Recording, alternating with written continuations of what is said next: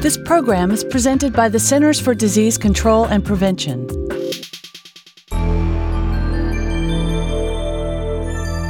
Carbapenem antimicrobial drugs are the line of defense against multi drug resistant gram negative bacterial infections.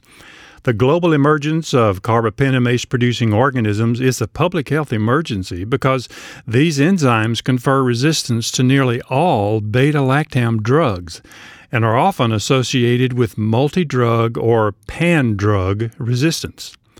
Alarmingly, reports of carbapenemase producing organisms from environmental and animal sources, including food animals, are increasing.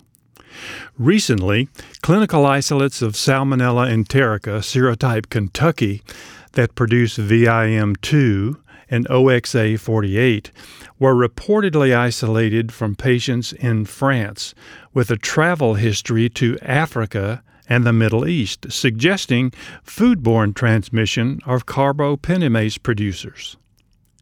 To the best of our knowledge, before this report, no foodborne carbapenemase producing organisms had been identified in Canada and the United States, although the scope of antimicrobial drug resistance surveillance programs is limited to major agricultural products poultry, beef, and pork.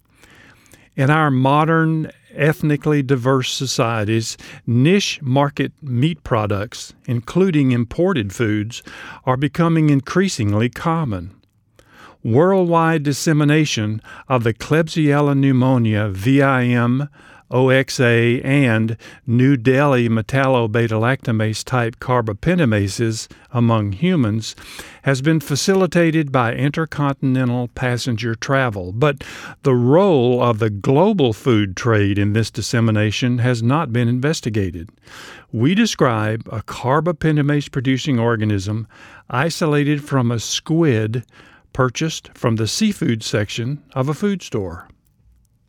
Among other items, the squid was purchased from a Chinese grocery store in Saskatoon, Canada, in January 2014 as part of a drug resistance surveillance pilot study. Although no country of origin labeling was available for inspection, the store owner reported that, according to the distributor, this squid originated in South Korea.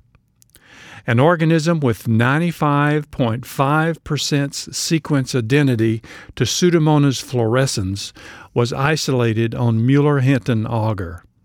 Although the organism was not extensively resistant, it was resistant to all beta lactam drugs tested, including ertapenem. PCR amplification and sequencing confirmed that this organism contained VIM2 carbapenemase.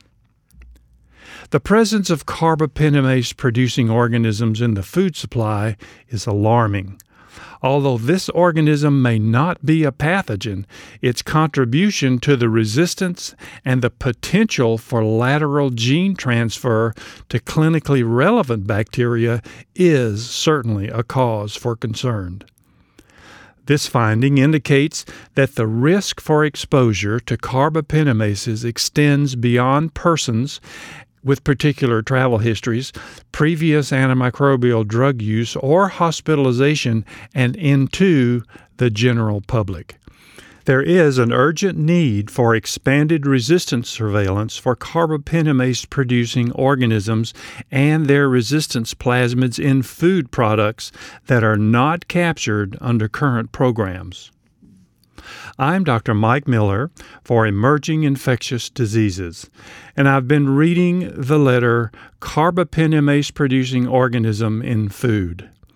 You can read the entire article online and in the July 2014 issue of Emerging Infectious Diseases at cdc.gov/eid. If you'd like to comment on this podcast, send an email to eideditor at cdc.gov. For the most accurate health information, visit www.cdc.gov or call 1 800 CDC Info.